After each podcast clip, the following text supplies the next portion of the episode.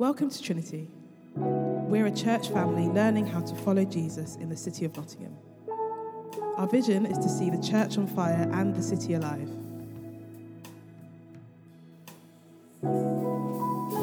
Thank you. Good morning, Trinity. Was it mid? Good midday to you. Um, I'm going to read uh, from Ephesians, Ephesians 4:14. I pray for Ephesians. For this reason, I kneel before the Father, from whom every family in heaven and on earth derives its name.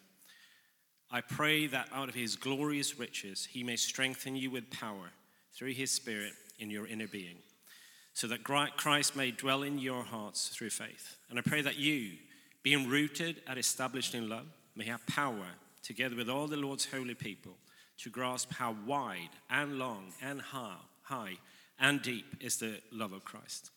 And to know this love that surpasses knowledge, that you may be filled to the measure of all the fullness of God. Now, to him who's able to do immeasurably more than all we ask or imagine, according to his power that is at work within us, to him be the glory in the church and Christ Jesus throughout all generations, forever and ever. Amen. And just checking out where my alpha flyer um, bookmark is. Um, from Psalm 27 7. Hear my voice when I call, Lord. Be merciful to me and answer me. My heart says of you, Seek his face. Your face, Lord, I will seek. Do not hide your face from me. Do not turn your servant away in anger. You have been my helper. Do not reject me or forsake me, God, myself, Savior. Though my father and mother forsake me, the Lord will receive me. This is the word of the Lord.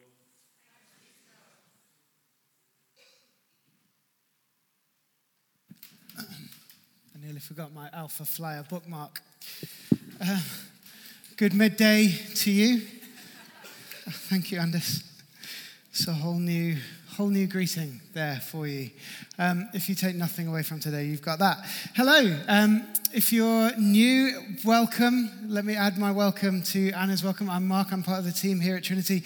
And it's a great time to join because we're at the beginning of a new series. And so for the next four weeks, we're going to spend some time looking at love. I think there is even, yes, there is. Look at that, a fancy slide. Um, so we're going to start today with the love of God and then look at what the Bible has to say about love for one another, love for our neighbor, and how love is the most excellent way. You'll be loved up by February. Um, just in time for Valentine's Day, perhaps. Anyway, let's leave that there.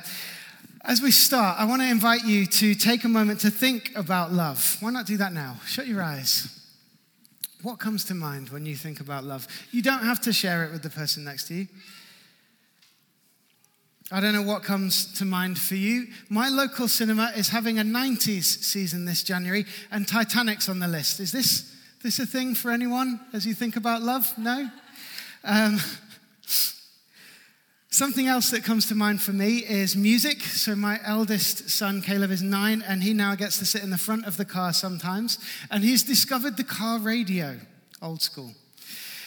And as he's perused the airwaves, he like tries to avoid adverts and anyone talking. So we like we, we listen to a lot of weird stuff. We've listened to BBC Radio 3. Anyone else listen to BBC Radio 3? Modernist classical music. Is it music? Not sure. Um, Anyway, as he's perused the airwaves, I've been struck by just how many hymns to love dominate popular music. And the definition of love that is being sung about is often so, so narrow. So there's your insight into my psyche for this morning. What comes to mind when you think about love? Is it romance? Is it friendship? Is it family? Perhaps for you, it's a painful thought. Maybe it's disappointment. Maybe it's grief. Maybe there's like a sense of self sacrifice around love. And the reason I ask you this question is because I think it's important to recognize where you're starting from because it's so easy to kind of assume that God is like a bigger version of you and me, that His love is like the love that I imagine, but kind of somehow better, a bit more polished. And it's not. God is more different than that. And for you and I, the invitation is to encounter His love, to be filled with His fullness. So, with the time that we have today, let's explore what our readings say about God's love, what God's love is like, and what it might look like for you and I to encounter that. And let's start in Ephesians. So, there are two things that I want to pick up on here. First, the size. How wide, how long, how high, how deep is your love? Thank you. It was a big build up. God's love is big, right? It's so big that it breaks the kind of narrow understandings of love that you find in songs like How Deep Is Your Love? You thought it was just a joke, but it was a point. It's so big that it's actually not the kind of thing that you can properly know. It surpasses knowledge. It's the kind of thing that you apprehend when it takes hold of you. Because, second, this love is something that can root and ground you. Haven't got a song for that? Listen to those verbs again. Rooted and grounded, right? You are being rooted and grounded. They're organic, they're kind of solid, they're real. This is about what's most fundamental in life. It's actually about the ground of everything because God is Trinity. You can see it in the passage. Paul kneels before the Father that the believers may be strengthened by the Spirit and know the love of Christ the Son, so that ultimately they can be filled with the fullness of this triune God. And it makes sense, right, that God is love, because the triune God is loving eternally. I want you to have a look at this image on the screen. This is a picture of an icon created by Andrei Rublev in the 1400s, which kind of draws you in to the relationship between Father, Son, and Holy Spirit through their unceasing mutual gaze. They're looking at each other. And the picture is so oriented that it kind of draws you into this ongoing communication between these three persons of the Trinity. This is someone trying to hint at the relationship which roots and grounds the whole of creation. And actually, at its most fundamental, our universe is composed of relations, tensions held in creative harmony to produce a cosmos, whether it's the particles in an atom or the swirling order of our solar system and galaxy. You see, if God is love, then love is the source of everything. Being itself, isness, is in relationship, it is in love. Think about it. The God who is eternal love in God's Trinitarian essence can only reveal God. God is God, and that's all God is. And somehow God has spoken creation in such a way that the same love gives it being. It's the only being that there is. Love is fundamental, it's solid, it's organic, it's real. It's actually the most real thing there is. It's the thing that's there at the bottom that you can't peel away and get underneath. Underneath everything, there's an original love that called the universe into being and which is woven through it, and it's what called you into being and sustains you in every moment, and which will eventually call you home. You belong in this love. You belong in this love. We're having belong events. You belong in this love. See, we're committed to pursuing the presence of God here at Trinity, and I love that. But probably the moment that I most remember encountering God in a way that made this sense of God's love real to me was early in 2020 when I was in a road accident and got concussion. All of a sudden, words and thinking were stripped away. So worship was hard. And for a couple of weeks, I honestly struggled even to watch TV because focusing on a screen was difficult. So reading words in worship was really hard. Um, but in the midst of this, I remember having this sense of being held, being rooted and grounded by something that wasn't myself. Something, Rowan Williams talks about creation resting like a feather on the breath of God. Was like being held by something that was sustaining my being, that was benevolent to me, despite my radical smallness next to it. I think God's love includes an emotional encounter in a group, but I think it goes way beyond it. I think it's underneath everything. But this love isn't just some faceless force. as this kind of this image of the Trinity highlights for us. It's not just a faceless force that sustains creation, it's a personal relation between Father, Son, and Holy Spirit that you and I are invited into. See, Father, Son, and Holy Spirit, they call you and me to come face to face with them. And actually, I think most human beings have some sense of this going on because this is the deep desire of every human heart. In Psalm 27, verse 8, it says, My heart says of you, seek his face. Your face, Lord, I will seek. The desire precedes the seeking. And it's not just in the Bible either. The very first line of Aristotle's Metaphysics, it's getting highbrow, uh, reads like this By nature, all men long to know. See, humans are the kinds of creature who have a hungry heart. That's Bruce Springsteen, less highbrow. They long to know, as Aristotle says. And what they long to know is ultimately this love that surpasses knowledge. They long to see the face of God. That is just what human beings are like. And it makes sense if you're part of a creation which is rooted in this love, that that would be what you ultimately long for. You can see echoes of it in our relationships with each other. From just a few hours old, newborn babies have shown a strong preference for looking at faces above everything else around them. And it's been found that the human face is the most important stimulus for a child's development within the first few months of life. Social media posts perform better when there are faces in the image. People have written that down to try to make more of an impact.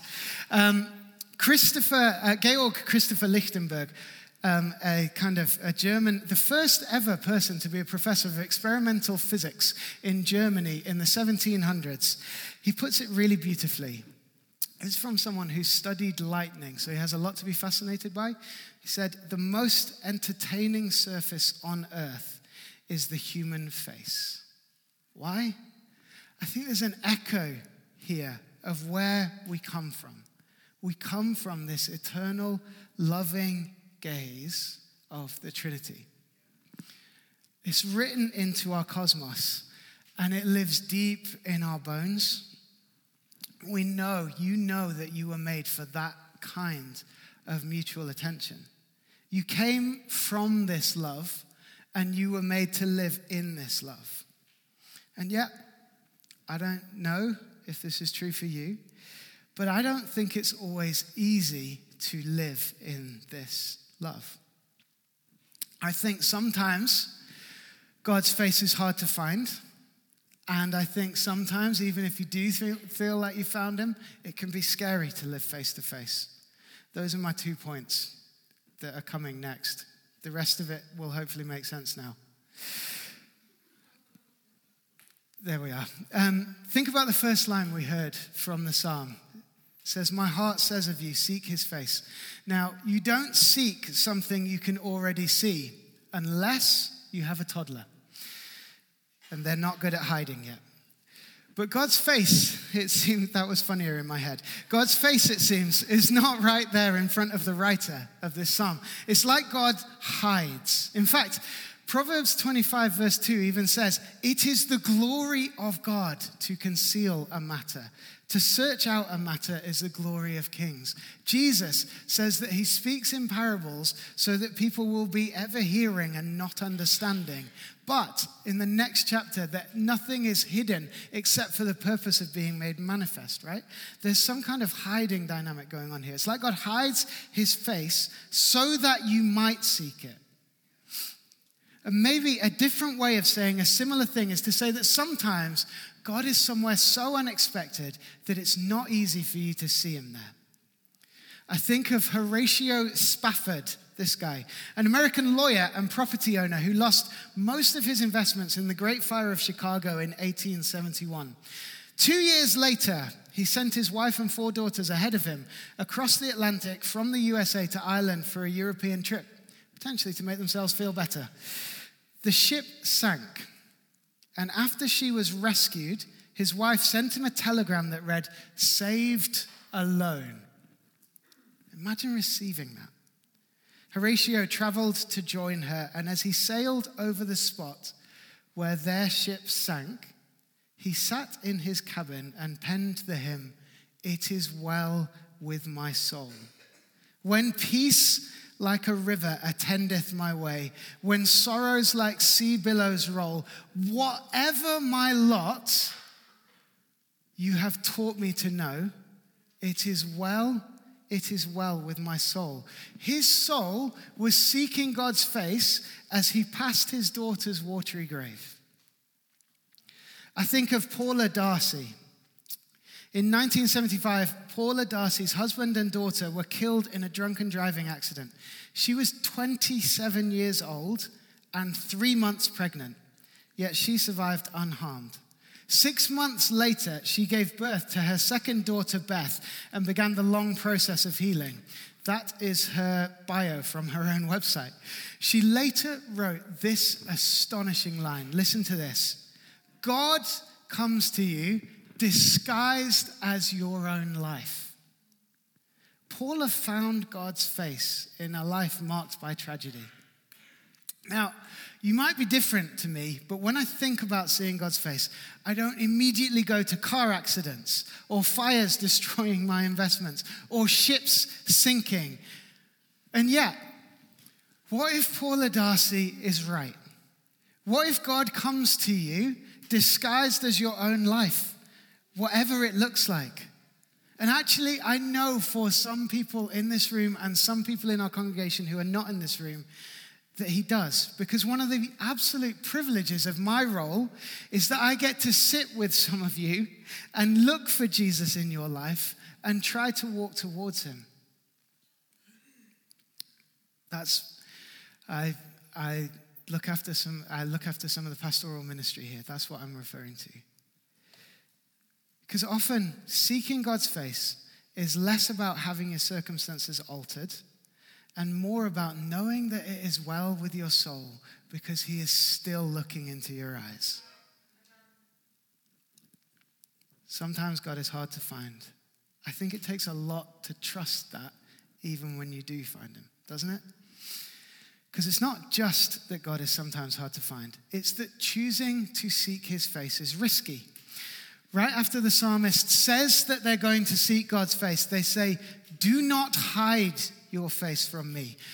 Carries on, do not reject me or forsake me. In your anger, don't turn me away. What a possibility.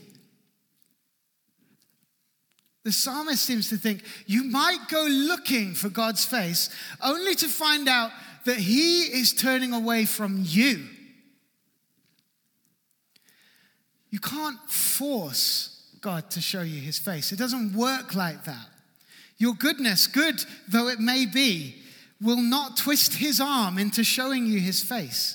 If you're going to orient your life around seeking God's face, then you will find that you have to rely on his grace. And it's scary. I think it's scary to be exposed like that in a relationship, to be looking into the eyes of someone searching for a sign that they love you back. You got nowhere to hide. You haven't hedged your bets. It's a really vulnerable request in this psalm. God, don't look at me and turn away. God, I'm made for your love and I want to see your face. I don't want you to look at me and be angry. See, when you look into God's face and He looks into yours, you behold Him and He beholds you, and He sees what you are really like. And that's scary. It is a fearful thing to fall into the hands of the living God. I think it takes actually a lot of trust to seek God's face. See, it takes trust that His love will be enough for you, that He will see you and He will love you. It takes trust to belong in His love. It takes trust to let yourself be known. And you might actually experience that here in the coming months too, as we focus on belonging. Maybe a challenge for you is to risk letting yourself be known here. Come and meet the risen Christ, as we say at the Eucharist, for we are his body. There's more of God's love for you to encounter here in this community. Because it's a risk, but there's a reason to take it. See, the prayer of Paul for the Ephesians shows you that the answer to the anxiety of the psalmist is in Jesus Christ. The point in creation in which God took on flesh had a human face and definitively showed that there is nowhere beyond his love. The place where God showed that his love surpasses knowledge and is a love that roots and grounds you. That this love and God's face is hiding where you least expect it on a cross. Where the Father did not, in my opinion, turn his face away, but the triune God took all of our suffering into God's self in order to heal it. The answer to the anxiety of the psalmist is Jesus. And that's what the North African bishop St. Augustine found. The fiery heart from our title slide actually comes from this image of Augustine, whose heart was set on fire by God's love. It reflects the way that he writes beautifully about how God was at work in the story of his life in his Confessions, the kind of first autobiography in world literature. And I want to read you a bit that comes toward the end of that book. Are you ready? Augustine writes this Late have I loved you, beauty so old and so new. Late have I loved you. And see, you were within, and I was in the external world and sought you there. And in my unlovely state, I plunged into those lovely things which you made. You were with me, and I was not with you. You touched me, and I am set on fire to attain the peace which is yours. What's going on here? See, as he gets towards the end of his story, after laying out all the ways that he saw enjoyment and meaning in God's gifts in creation, Augustine is recognizing that the beauty that makes anything beautiful, the love that he was looking for all along, is found in God. That's where the fundamental love is, and that's where it was all along. Listen to what he says You were with me, and I was not with you. Hear that another way God, you were looking to try to look into my face, even when I wasn't seeking yours.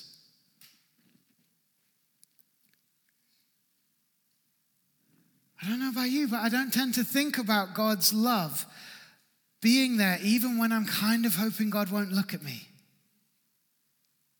That's what Augustine says, though. God, you were loving me even when I was turning away from you. See, for Augustine, God loved him in his leaving long before he loved him into returning. Augustine's love came late, but God's love never wavered. And this is true for you too. The love of God is so deep and so high and so long and so broad that it includes the moments that you leave and walk away, the moments that you fall, the moments that you fail, even the moments in which you are broken, as well as the moments in which you come back to God. You belong in His love.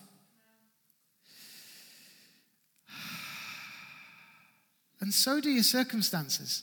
In case you're wondering how the power that we were praying for and this love fit together, I think this is how God chases prodigals and raises Lazarus. It took Moses 40 years in the wilderness to be ready to see a burning bush and encounter God's presence there.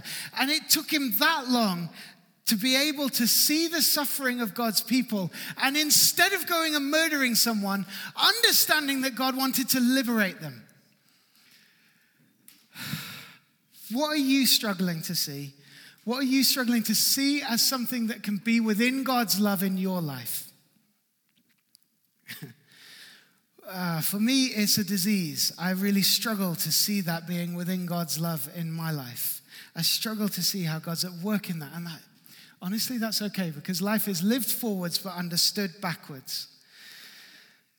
And Psalm 27 doesn't stop with the plea to God not to turn his face away, but asserts the faithfulness of his love. Even though my father and mother forsake me, still the Lord will take me in. See, he will not turn his face away, and he doesn't. Even in your tragedies, even in your falls, God is coming to you disguised as your own life. He will not leave you orphaned.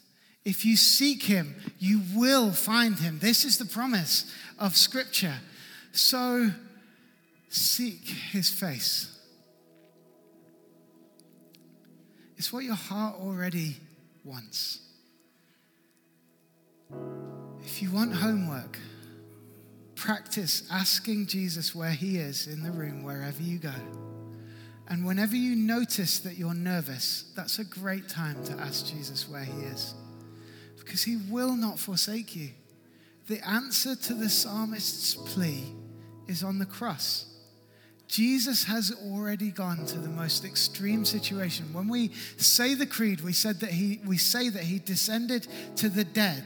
He's gone to the most extreme situation to claim every inch of creation for Christ, and he will fill it with his fullness. That's his promise. The call on this church, as it is on every church, is to be a people who are rooted and grounded in this love now, who have the power to catch a glimpse of it and hand it out to others. To be a people who can live together with hearts on fire, filled with His fullness, bringing a city alive. That, right there, that's the love that God wants to draw you into. That's the love that God wants to draw you into this morning. That's the love that roots and establishes you. That's the love that you were made from and that you will return to. That is your home. That is the love that you belong in. Why don't we take a moment to receive that love this morning? I'd love to invite you to stand with me if you're willing and able.